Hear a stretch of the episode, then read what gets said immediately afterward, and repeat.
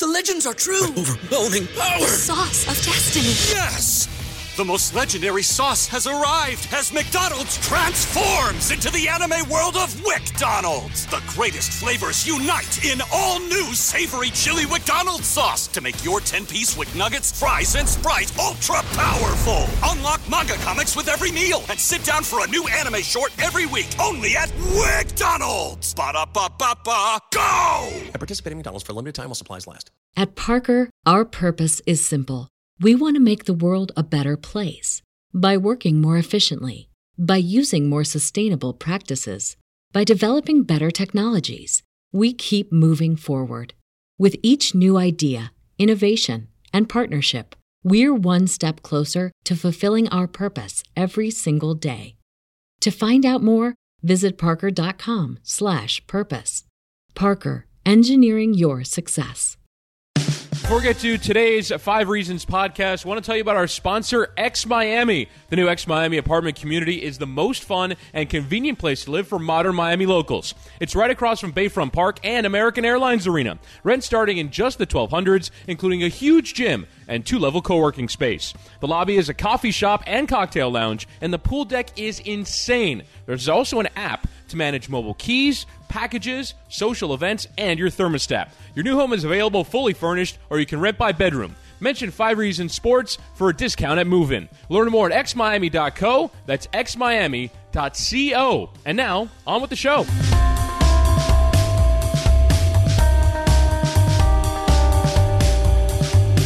Welcome into the Five Reasons Podcast. I am Ethan Skolnick here as always with Chris Whittingham. This is episode 43. Thank you for finding us. We're on iTunes, Google Play, Stitcher, Castbox, several other apps. And make sure to subscribe and also go back through our library. We've got a lot of episodes that have held up for a very long time, and we've got a lot of cool stuff coming this week, including a Heat Stories episode with Ron Rothstein, the first coach of the Miami Heat. That'll be a lot of fun. Also, check out our Twitter feed at Five Reasons Sports. That's the number five, Five Reasons Sports. We've got stuff going on there all day long. We also allow the other people in our network, our other affiliates, Ballscast, Three Yards Per Carry, and Miami Heat Beat, to have chats there, and they tag those chats so you can follow all the information there, ask your questions, get them answered. And one more thing here, wanted to mention the Three Yards Per Carry podcast, which released today. You will not find more detailed Dolphins draft analysis anywhere in South Florida, and the guys even make their predictions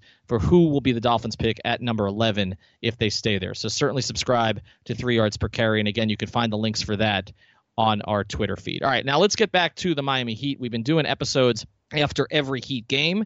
Chris, there are no more Heat games. We've had a couple of days now to kind of sort of look at the entire big picture here and what Heat players, executives, coaches did during this season. So on our Twitter feed at Five Reasons Sports yesterday, I put up a bunch of polls for 10 different people eight players, an executive, and a coach. Had people vote. We got a lot of feedback on this. People love polls, they love grades. And so, what we're going to do is we're going to go through some of the grades that were given here, and we're going to give our own and say whether or not we think they're fair. There's a couple here that I think are dead on. There's one in particular, which we're going to save for last, that I think might be a little bit unfair because of recency bias. So, let's get right back into it. We're not doing this in, in five parts today. We're going to break from format. It's really 10 different pieces. And I thought before we get to the players on this one, let's start with the guy who picks the players, right? And what the rating is from Heat fans on him. And we got near 300 votes on this one. And this is how it came in, Chris. 13% of the people who voted on the poll gave Riley an A, 26% gave him a B, 47% gave him a C, 14% gave him a D or F. So the consensus here is C for Pat Riley. Is that fair? Yes, and I think he only gets a C because of his reputation. I think when we're talking about a situation where the Heat have only bad options to choose from for their immediate future, it means mistakes were made at executive level. And if it basically wasn't an executive with carte blanche who was never going to, never under you know danger being fired or even at times being criticized, I think criticism of Pat Riley is so rare from Heat fans or in general, even in the context. I mean, let's be honest, right? In the space of three years, now one of them was because of an illness that no one could have seen coming, but lost LeBron, lost Dwyane in the space of three years And in some respects, it was because of his inflexibility. Now, that inflexibility is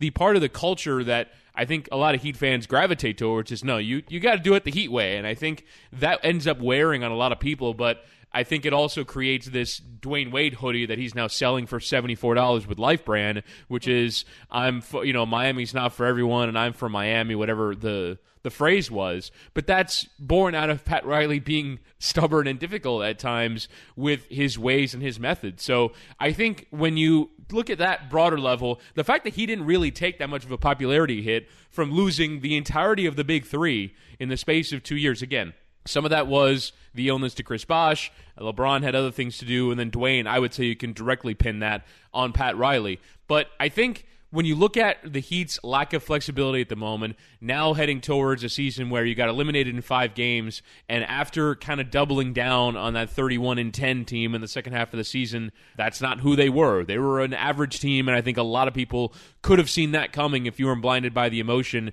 I think in some respects the emotion got him, but in some respects, all right, I have to justify this culture that I'm selling, and if I rehabilitate guys' careers, I then have to reward them for it. I'm surprised that that was the tactic that he went with, but either way, that is the way that he went, and I think now you look at the inflexibility towards the future, and that's where the C and the DF grades come from, is that they don't like where we are now, and they don't like where they're going to be in a few years' time the one thing we talked about on the pod with George Sedano when we had him on comparing the Lakers situation to the Heat situation was that Magic Johnson is following the Riley way, and Riley is not following the Riley way. Yep. And, and I think that's what happened this year. You know, the Lakers decided to get more flexible, be more patient in terms of sort of trying to seize the big kill, basically. You know, that that's what they're going for this offseason, and they've put themselves in position to have a chance to do that and Riley has gone completely the other direction. And I, I don't think the problem was what he did post Dwyane in terms of bringing in those guys on the short deals.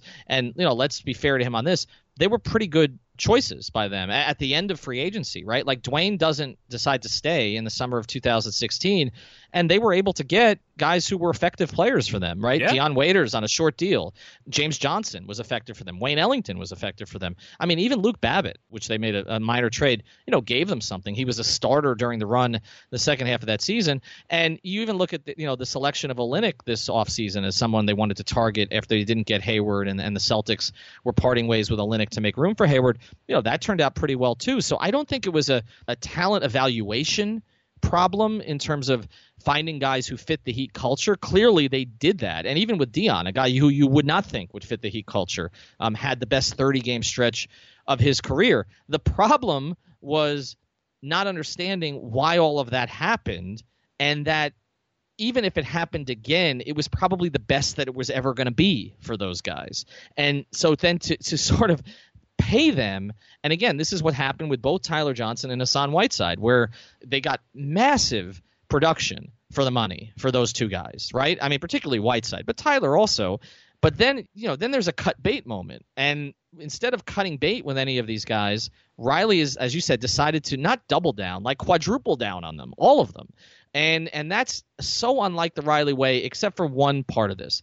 And I'm again referring to other pods that are in our library here because might as well promote the other pods. But when we had Jason Jackson on the show with us, one of the things we talked about during that Heat Stories episode was that Riley is much more sentimental than people believe. And that's played itself out, Chris, numerous times over the course of his career. Staying with the Tim Hardaway, Alonzo Mourning, PJ Brown, Jamal Mashburn team at least one year longer than he should have before he blew it up to get Eddie Jones, Brian Grant, and Anthony Mason. And that might have worked if Zo hadn't have gotten sick. Okay, that was one example. Running back, the 2006 championship team the next year, when anybody who covered that team could have told you that that thing was going to blow up the next year. I mean, as Eric Reid talked about on one of our, or we talked about with Eric Reid on one of the pods, Antoine Walker said he was in the locker room after they won the championship in 2006 that he was going to keep drinking until training camp, and he probably did because he came in out of shape, as did James Posey. They both got suspended. Gary Payton had had enough. And Shaq was miserable. He won the title. That was what he came here to do. And after that, he was complaining about everything and didn't want to play. So anybody who was covering that team in 2006 knew they'd caught lightning in a bottle, and you knew that bringing that whole team back was not a great idea and he did anyway because he was sentimental towards that team because they won a championship. And now you see that play out again this time. So again, I don't think it's a talent or culture evaluation problem for Pat in this case. I just think it's being a too sentimental and b basically deciding well there's nothing else we can really do let's just be competitive. Yeah, and to me I, I often get criticized for saying well, what would you have done? And what I would have done is try and replicate the same thing you did in 2016, right? Which was, all right, dwyane leaves. We're in a panic. What do we do? Let's just try and find. Basically, they just signed whoever was available, and I think they did it like all on one Sunday. They matched Tyler Johnson, they signed James Johnson, they signed all the guys who ended up building up the nucleus of that team. But then, like you said, once it becomes overvalue rather than undervalue, that's when you cut bait. And to me, the thing that Pat Riley can be criticized for the most is not really having vision. And when he signed Hassan Whiteside to that extension, obviously he wanted to preserve the asset, but he I think got caught not realizing where the league was going and moving away from bigs and particularly his kind of big which wasn't athletic enough to keep up with the game. The other thing that I think has now caught him, and it's caught some other NBA teams, so I'm not going to criticize him, but Pat Riley is this legend who's you know meant to see things, and I think a lot of teams now can be criticized for not seeing coming a shortage of cap space, a buyer's market that now exists into this upcoming offseason, where if you're the one team with cap space, you're going to be able to do a lot with it because everyone blew their cap space in 2016. The Heat didn't blow their cap space in 2016, they blew it in 2017. So when you say to me, all right, so what would you have done? Here were some of the contracts from around the league that ended up producing a fair amount of value for the teams that signed them. Now, this player didn't do it with the team that he signed with. They did it with Philly. It was Ersan Ilyasova, one year, six million. Jeff Green, one year, two point three million. It's been a contributor for Cleveland. And look, a million teams have gone through Jeff Green. I'm not saying he's part of the future, but what I'm saying is you just keep doing the one year rental, so you keep giving yourself a chance to go and sign a major money free agent. Anthony Tolliver, one year, three point three million with the Detroit Pistons this offseason. Luc Richard Mbah a Moute, who's now a big piece that just got injured in Houston. One year, two point one million dollar contract with Houston. Mike Scott, who's coming off the bench for the Washington Wizards. One year, one point seven million. Tyreke Evans, who has played a decent role for the Memphis Grizzlies. One year, 3.3 million. Even Rajon Rondo, who I know maybe Heat fans wouldn't have been a fan of, and it's another player like Danny Granger or Kelly Olynyk that you've rooted against in the past that you don't want to root for, but 3.3 million for Rondo when you don't have a backup point guard.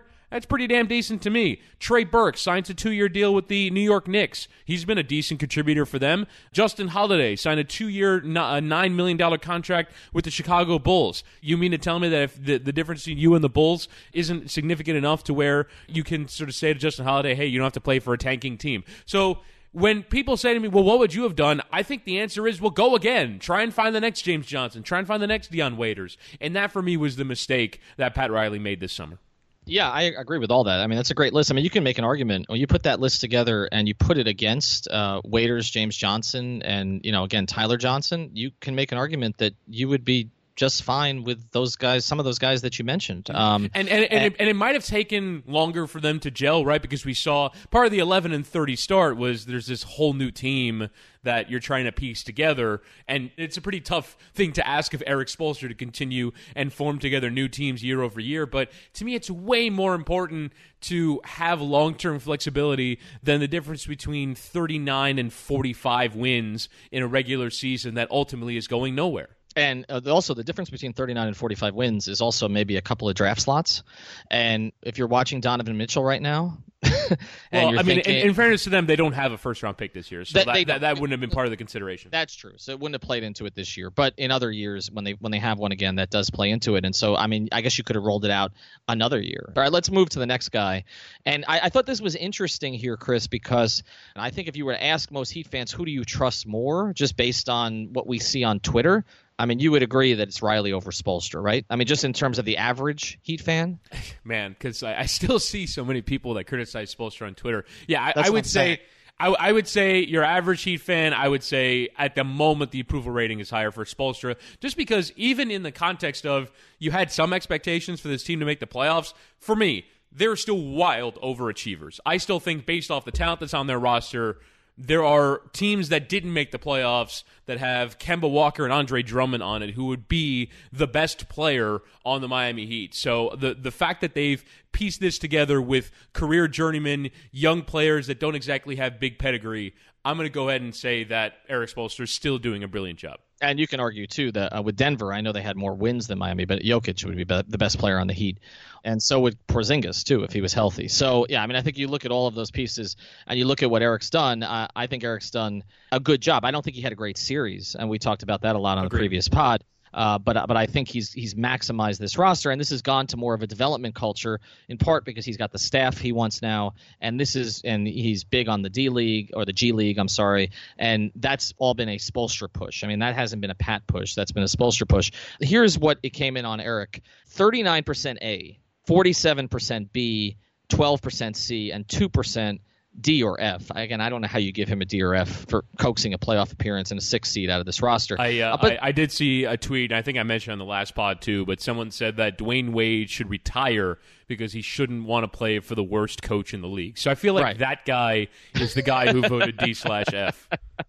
He's that guy, right? So, uh, so the overall average on this, uh, if you really look at it, was probably about a B plus um, that people had Spoelstra. When you when you look at eighty six percent of people having him an A or a B. I don't have a problem with that. I think again, I, agree with you in the sense of he's done good work with a limited roster and a roster that has a lot of nice pieces, but as we're going to see as we go through some of these grades here, a lot of B to B minus players and trying to make them fit. And we saw also that fit is a problem with some of these guys because the problem with a lot of them is they're not multidimensional. So if you go with certain combinations, you're going to sacrifice offense. If you go with certain combinations, you're going to sacrifice defense.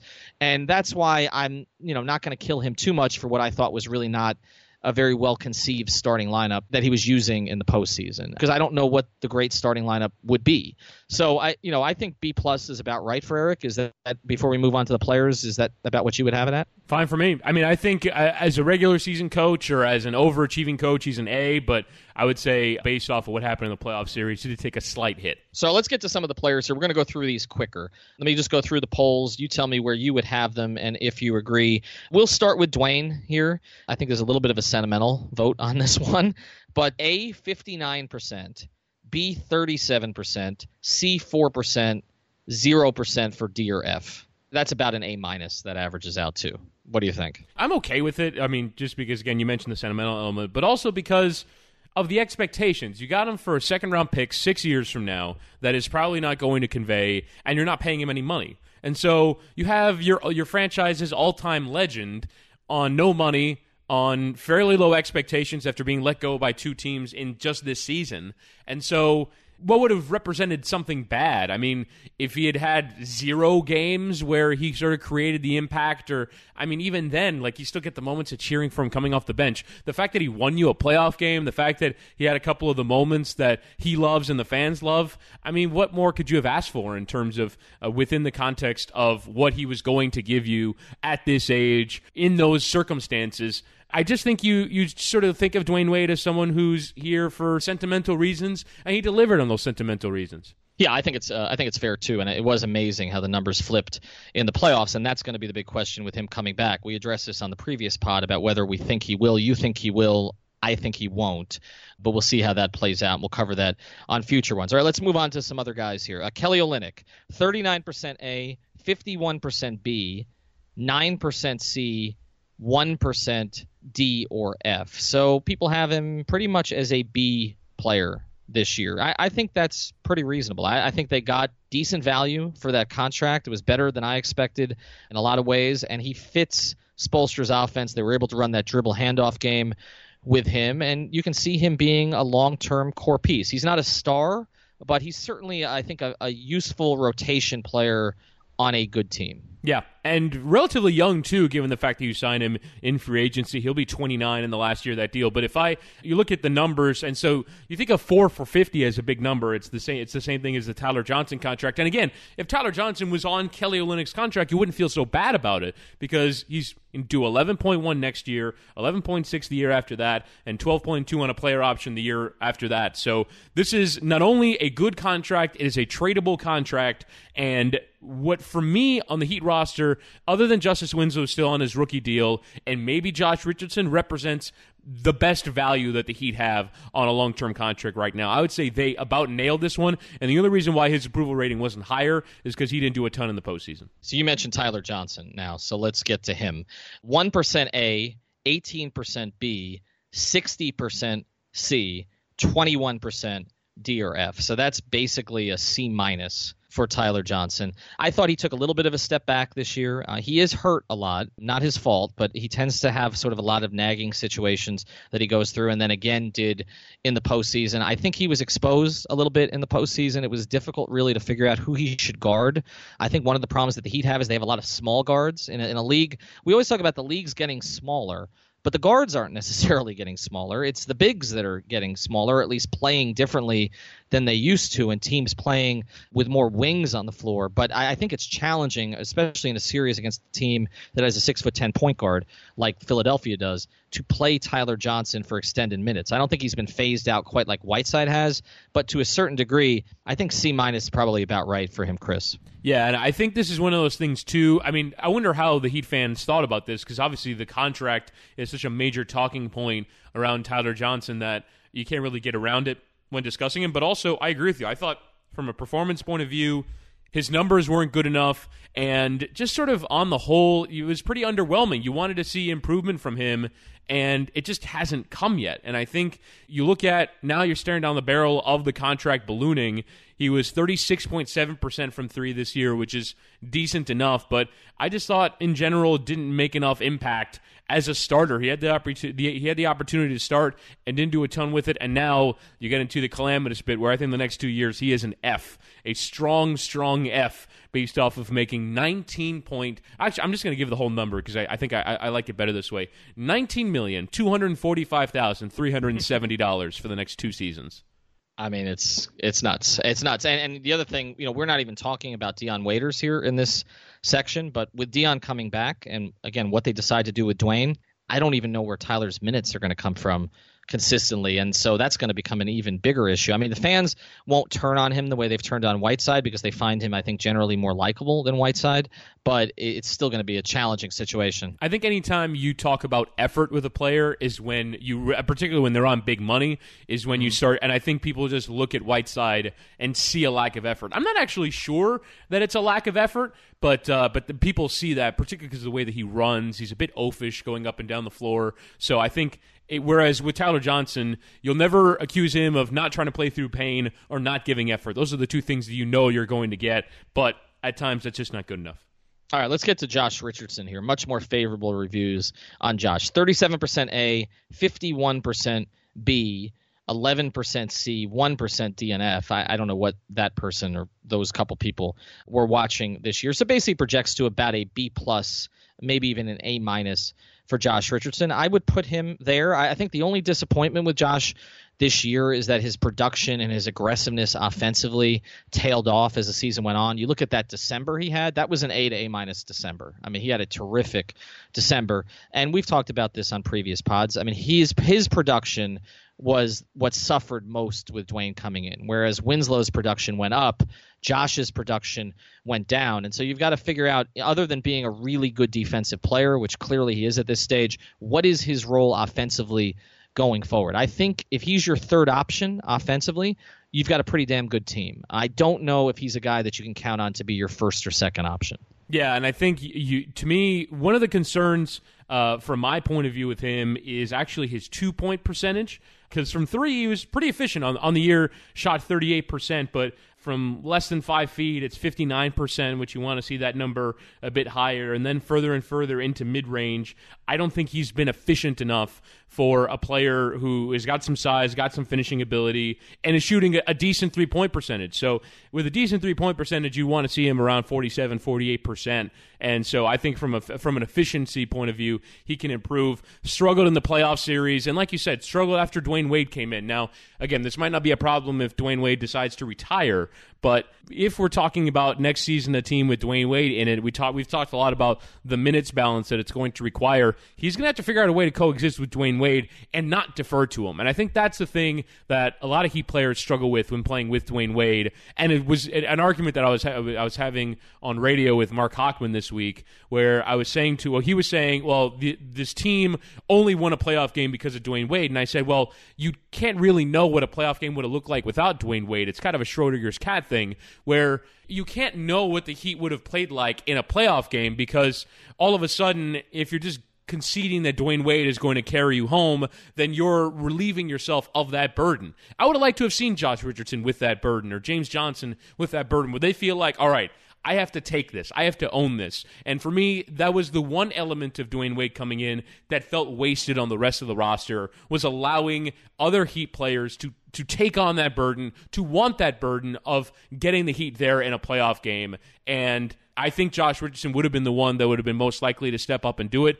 I think he has still a pretty significant amount of room to grow as an offensive player. Yeah, Chris. I mean, to me, that's the, the the big thing for Josh is, like you said, coexisting with other players on the floor, and particularly someone who has a strong personality like Dwyane, while still sort of carving out his own identity. And so, you know, Josh has made incremental improvement. I think that's a we talk about contracts. That's a fair contract, right? In terms of going forward. I mean, that's pretty good value for a guy that gives you what Josh is where we're talking about him as a potential all defensive team candidate that's a pretty valuable deal. So I think all of that is positive for Josh. But yeah, the question is how does he become December Josh Richardson for a longer stretch of time during a season? And can you count on him becoming that? Because we did see it flip a little bit in the second half of the season where Rook 1 emerged a little bit more and Rook 2 sort of went to the background a little bit. And so I think that's something to watch going forward. All right, let's so let's get to This show is sponsored by BetterHelp. What's the first thing you do if you had an extra hour in your day? Go for a run, take a nap, maybe check the stats of the latest Miami Heat game? I've got a better idea. A lot of us spend our lives wishing we had more time. The question is time for what? If time was unlimited, how would you use it? The best way to squeeze that special thing into your schedule is to know what's important to you and make it a priority. Therapy can help you find what matters to you so you can do more of it. I've benefited from therapy. I went through some life changes, major life events had some difficulties, wasn't a believer in therapy, but it helped me and it can help you also. So if you're thinking of starting therapy, give BetterHelp a try. It's entirely online, designed to be convenient, flexible, and suited to your schedule. Just fill out a brief questionnaire to get matched with a licensed therapist and switch therapists anytime for no additional charge. So learn to make time for what makes you happy with BetterHelp. Visit betterhelp.com slash Miami Heat today to get 10% off your first month. Again, that's betterhelp, H-E-L-P dot com slash Miami Heat. Everybody in your crew identifies as either Big Mac Burger, McNuggets, or McCrispy Sandwich. But you're the filet fish Sandwich all day. That crispy fish, that savory tartar sauce, that melty cheese, that pillowy bun. Yeah, you get it every time. And if you love the filet of fish, right now you can catch two of the classics you love for just $6. Limited time only. Price and participation may vary. Cannot be combined with any other offer. Single item at regular price. Ba da ba ba ba. Rook 1. Chris, that's Justice Winslow.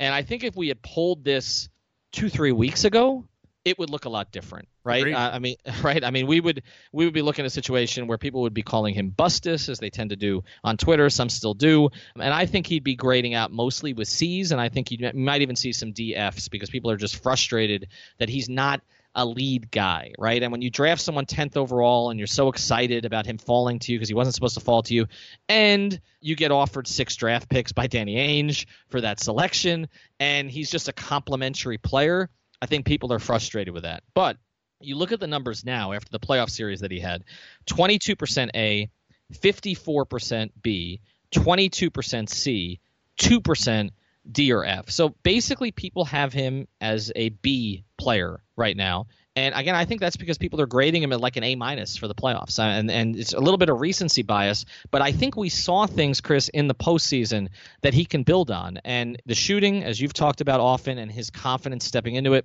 but also the finishing, which for me is the big thing with him because he has the ability to get to the rim. He adjusts his body well enough He's physical. He has enough quickness. He's got a little bit of Dwyane game in him too, because I think he's watched Dwyane so much, and they developed that relationship really early. And I, remember in Justice's first year, they would work a lot together after practice on Euro steps, on some of those sort of old man moves that Justice has now incorporated. So he has all of that. So I think as he becomes a better finisher and a better shooter, you add that to the defense. You add that to the fact he's 21 years old. There's really something to build on. I think when you incorporate the playoffs in this grade, I think B is about right.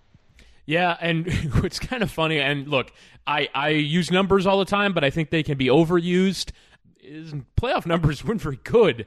Uh, you look at his overall field goal percentage, 35.7% from the field. If I told you someone shooting 30, 36% from the field, now 37% from three, and those numbers did look better, but within five feet was 6 of 15, which we've talked about all the time with Winslow, is one of his Achilles' heels from, you know, varying spots from three. It seems like the above the break on the right is a decent place for him to shoot, but again, and you look at uh, on a sort of per minute basis, rebounded well in the series and and did some decent playmaking at two and a half assists per game, and then on a per thirty six minute basis was at 3.7 assists. So was about uh, he's a 14 and nine and a half player on 36 percent from the field. We've talked a lot about his plus minus over the course of the series, and I think those numbers were I would say a wrong indication of how he played in the series, but on the whole, he's still a decent player. And and that for me is the concern is going forward is does he make that jump from decent?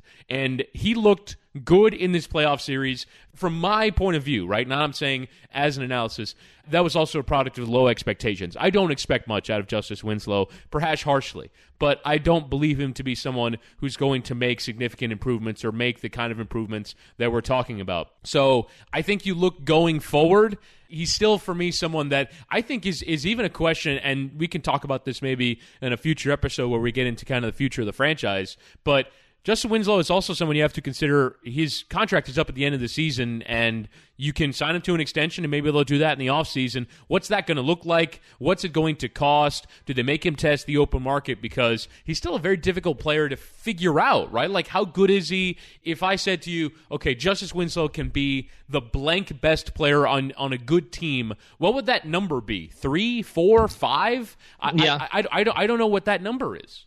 Yeah, I think when they drafted him, I, I, think maybe they were looking at him as a guy who could be a one or a two guy. I remember an interview I did with Justice before his second season where he said, I want to be the face of the franchise. I think I can be the face of the franchise. I don't know that he's that kind of player. And it, and it, reminds me a little bit of what some scouts told me when he was drafted by the Heat. And they're like, that's the perfect place. He's got Chris Bosh, he's got Goran Dragic, he's got Dwyane Wade. He can be a complementary piece. He can excel in that role. I mean, the, a comparison that came up with him was, was Shane Battier. They said this is a guy who you're never going to go wrong with him on the floor for extended minutes. He's going to guard the best player on the other team. He'll eventually develop as a shooter, so he'll knock down a shot, maybe not quite the same the level that Shane did, but sort of that type of player player. But like if Justice Winslow turns into just into Trevor Ariza, that's a useful player, right, on a good team. So is he that? Is he something more? I'm not I'm not quite sure at this point, but I do think we keep forgetting again that he's 21 years old. And uh, you know, look, if you look at the stats, and I know it was low volume, but Kawhi Leonard started his career 38%, 38%, 38% from three. Those were his first two years. Justice went 25%, 20%, and then this year jumped to 38%.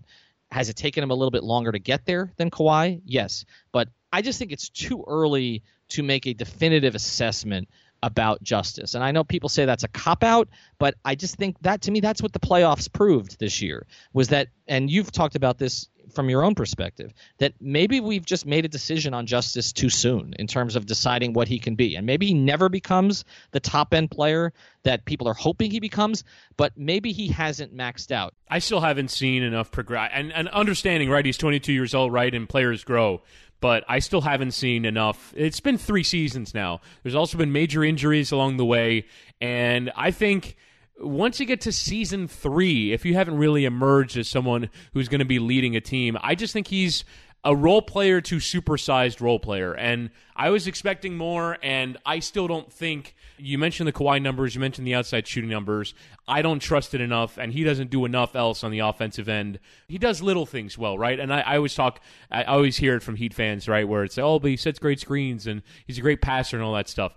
Doesn't finish efficiently enough, doesn't shoot efficiently enough, and I just don't think, as an offensive player, like to me, unless you're Westbrook who can overcome efficiency in that way or figures out other ways to do it, to me, he's a role player. And I'm always going to view him as a role player and one that I find frustrating because I probably got a wrong impression from what his college numbers were and what his college performances were, and I thought he was going to be a better player than what he's become. And also, you mentioned the six picks. If one of those was a Brooklyn pick, and you didn't take a Brooklyn pick for Justice Winslow, that is a that is a giant mistake. Yeah, there's been different stories about that. I don't think it was the Brooklyn pick, the one that we talk about all but, the time. But but all, all of the Brooklyn picks became Brooklyn picks, if you know what I, I like, right? I, like one no, one. No, I understand, but I think the way it was explained to me was that one of them was didn't wasn't there a there was swap a pick swap? pick? yeah, yeah, Brook- yeah. Right, it was a pick swap. So But the pick swap was but no, but the pick swap was the one that ended up being the number one overall pick. Oh, okay. All right, I'll have to re I'll have to revisit my sources on that. Yeah, the, because, Heat, the, uh, Heat, the Heat has framed this differently over the years. I think as it's begun to look worse. So, um, so and the first one, the first one ended up being three overall, which is what what the Celtics used to take Jaylen Brown, and then this past year was the pick swap that ended up giving Boston the number one overall pick, which they traded down to go and get Jayson Tatum, and then this year they have the unprotected first round pick, which I forget where Cleveland or uh, where Brooklyn finished in the standings, but I think it's somewhere in the top six, maybe. yeah, I, I- think there were six or seven. Yes. Yeah, So, but yeah, either so- but either some- way, yeah. I mean, obviously, you know, hindsight's twenty twenty. So they ended up with the eighth best lottery odds. So you're you, whichever pick it was, it was a, a top eight pick.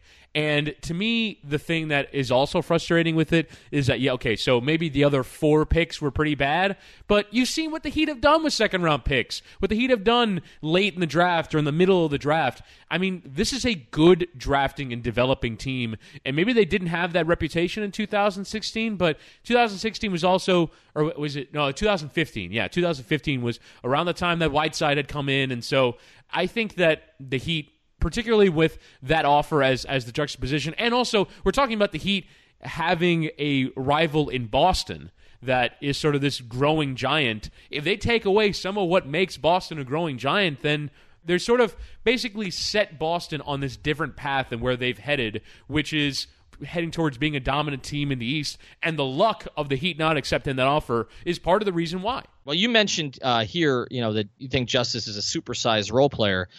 One of the problems for the Heat going forward is they just paid a ton of money to a supersized role player, and they paid a ton of money to that guy until age 34, and that's James Johnson. And that's one of my problems with this roster, Chris, is we've talked about the duplication on this roster. And so if Justice Winslow is really going to grow in that role, it's hard to do it when there's a player with a similar skill set on the floor with him. And it's been challenging to play at times Justice Winslow and James Johnson together. And I know Spoelstra sort of went to it by necessity in the playoffs because he was starting James Johnson and he felt Winslow was playing well. And also, he wasn't getting quite the offensive production out of Josh Richardson that he's gotten recently. And Ellington also was not shooting the ball quite as well as he's been shooting it. But here's the grades for James Johnson. And I think this might be a little bit skewed by the playoffs because I think this is a little better than I was anticipating. But 8% A. 36% B, 50% C, and 6% D or F. So basically, people have him at about a C or a C plus. I thought in the playoff series he was in the B area somewhere. You know, I gave them, you know, he gave them some ball handling. I thought, you know, he competed, you know, physically, defensively. Obviously, you know, gotten a couple of confrontations too. So he definitely was into it. I thought we got the pretty good James Johnson, but the regular season was so uneven, Chris. Like, and uh, the numbers are not that different than they were last year. Actually, they're a little bit down in every category, but the impact was different. I mean, you didn't see him kind of he took over some fourth quarters last season, right? Like when he was on the floor, particularly with Tyler Johnson, they had that Johnson brothers connection. Like he took over a lot of those games.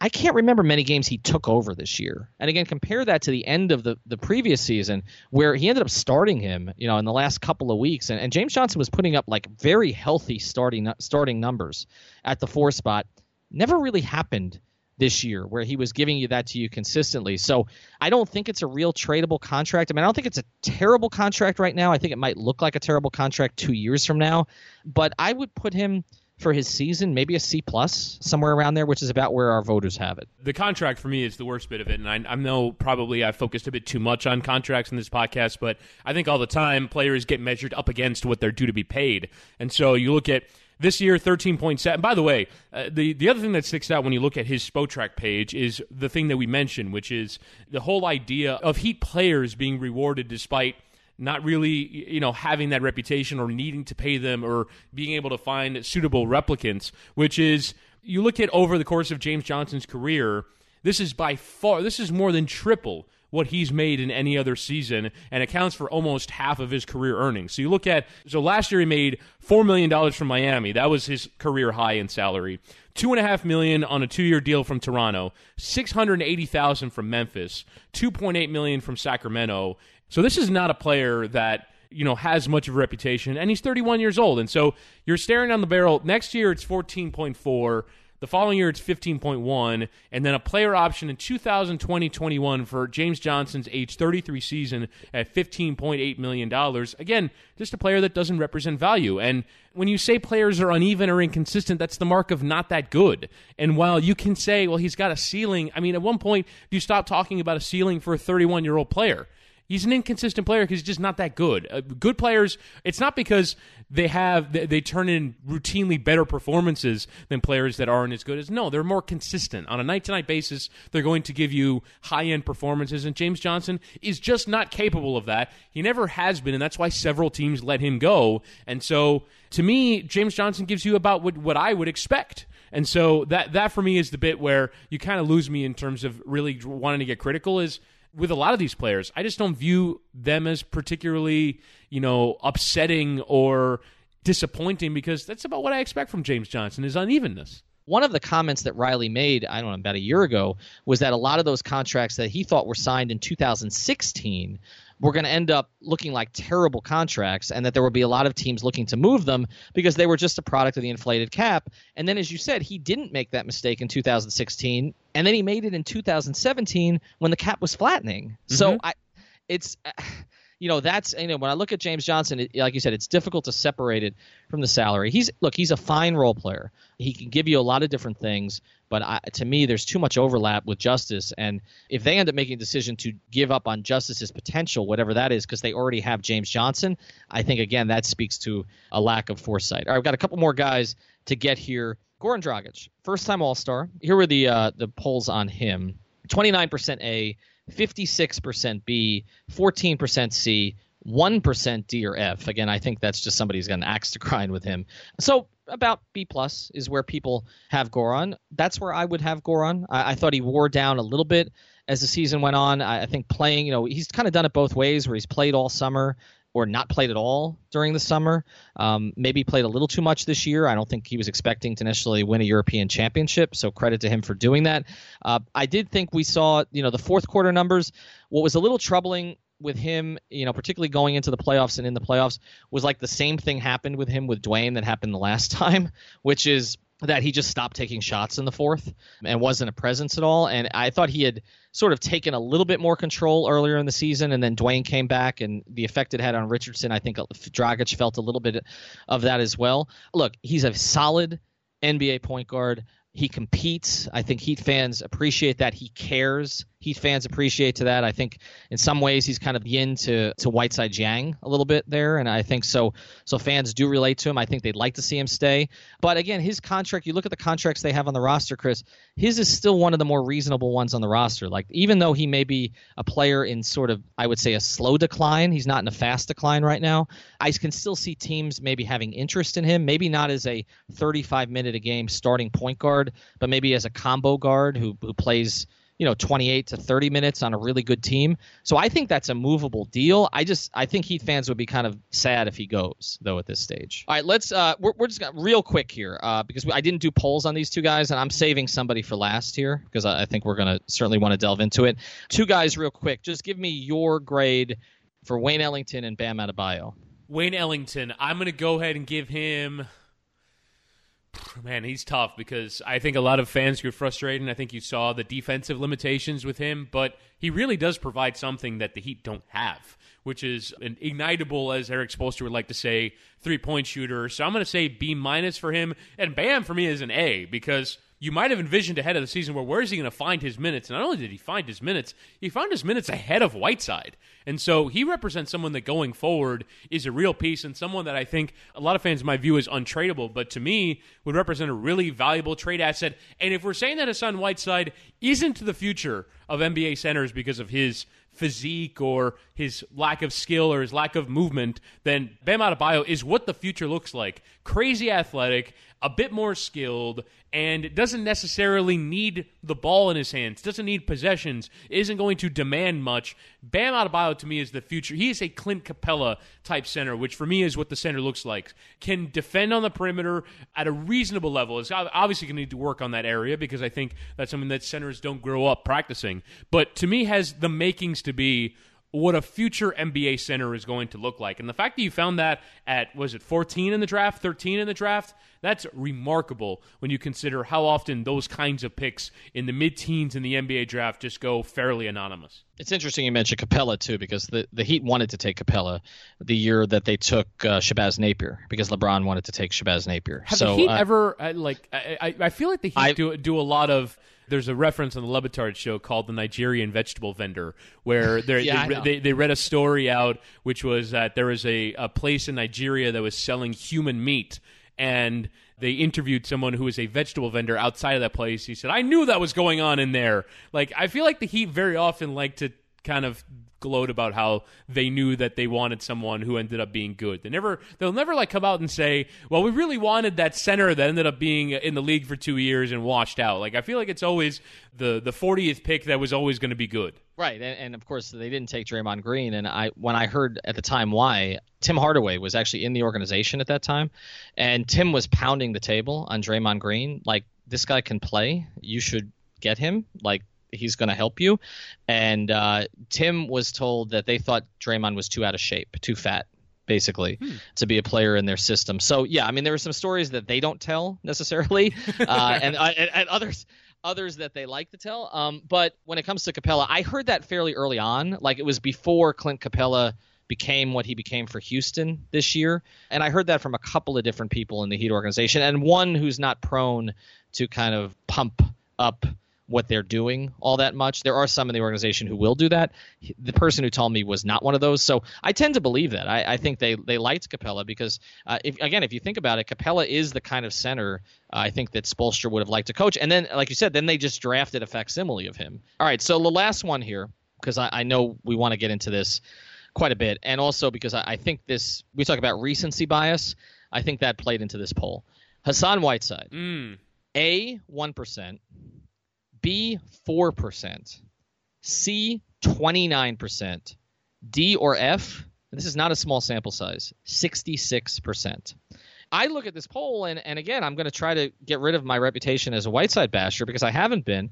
And I think this poll's totally unfair to Hassan. Like, he didn't have a DRF season. To say 66% of people say it a DRF season, his per minute numbers this year were the same. Look at them from this year to last year. It's just that Erik trusted him with seven or eight fewer minutes. And again, Hassan had another ailment that kept him out for a long period of time. But look, his playoffs, yes, F. Okay, like there's no other way to grade that.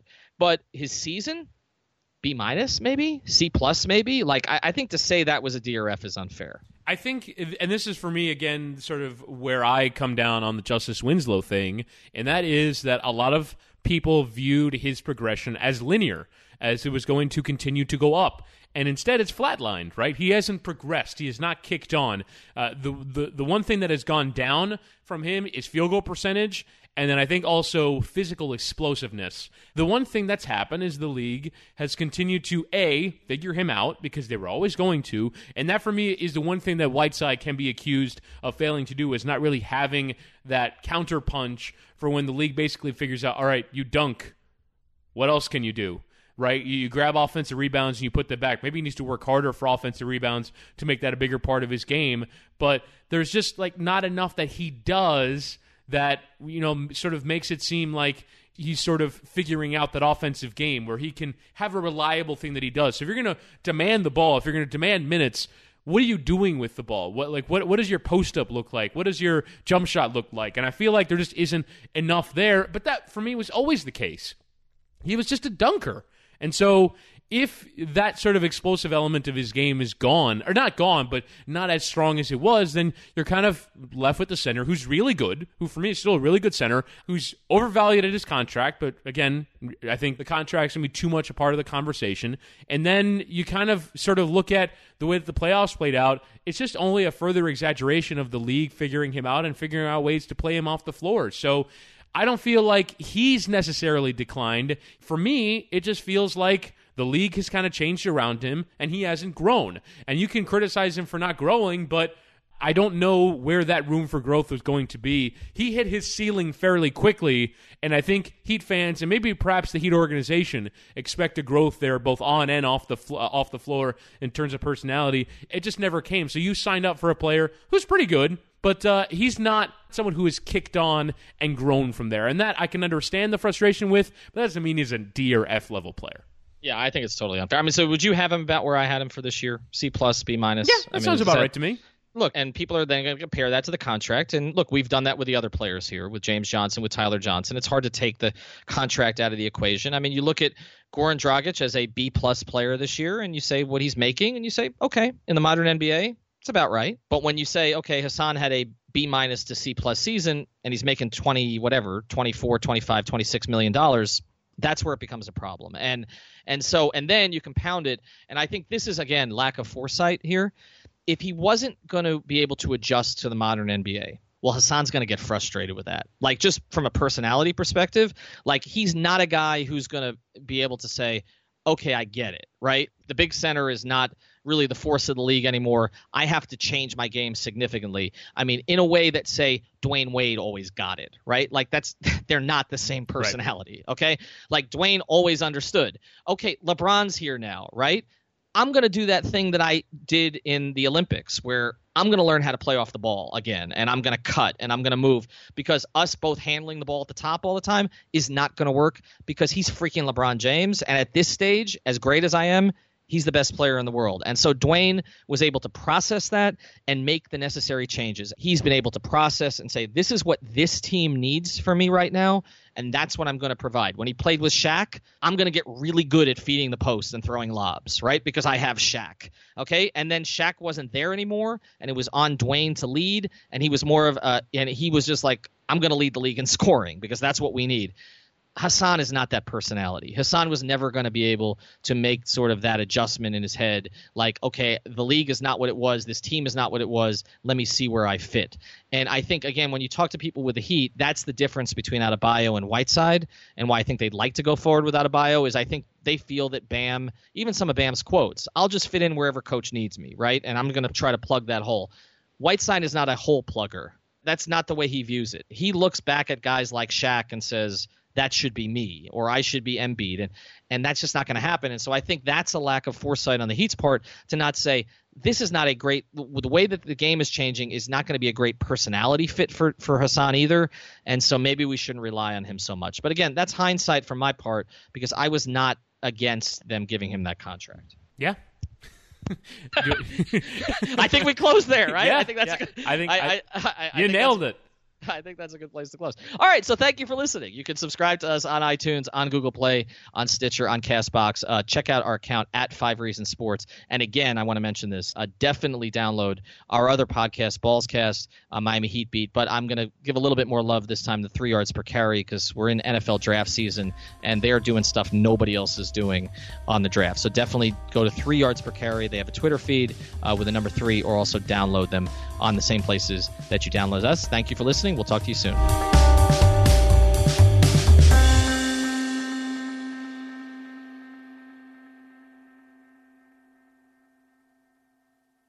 BetMGM has an unreal deal for sports fans in Virginia. Turn $5 into $150 instantly when you place your first wager at BetMGM. Simply download the BetMGM app and sign up using code Champion150. Then, place a $5 wager on any sport. You'll receive $150 in bonus bets, regardless of your wager's outcome. And if you think the fun stops there, the King of Sportsbooks has plenty of surprises in store. Check out daily promotions, same game parlays, live bets, and so much more. Download the app in Virginia today and get $150 in bonus bets instantly from your first wager only at BetMGM. BetMGM and GameSense remind you to play responsibly. See BetMGM.com for terms. 21 plus only, Virginia only. New customer offer. Subject to eligibility requirements. Rewards are non withdrawable bonus bets that expire in seven days. Please gamble responsibly. Gambling problem? Call 1 800 Gambler. Promotional offer not available in Washington, D.C.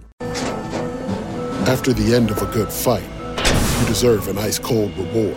Modelo the mark of a fighter. You've earned this rich golden lager with a crisp, refreshing taste. Because you know the bigger the fight, the better the reward. You put in the hours, the energy, the tough labor.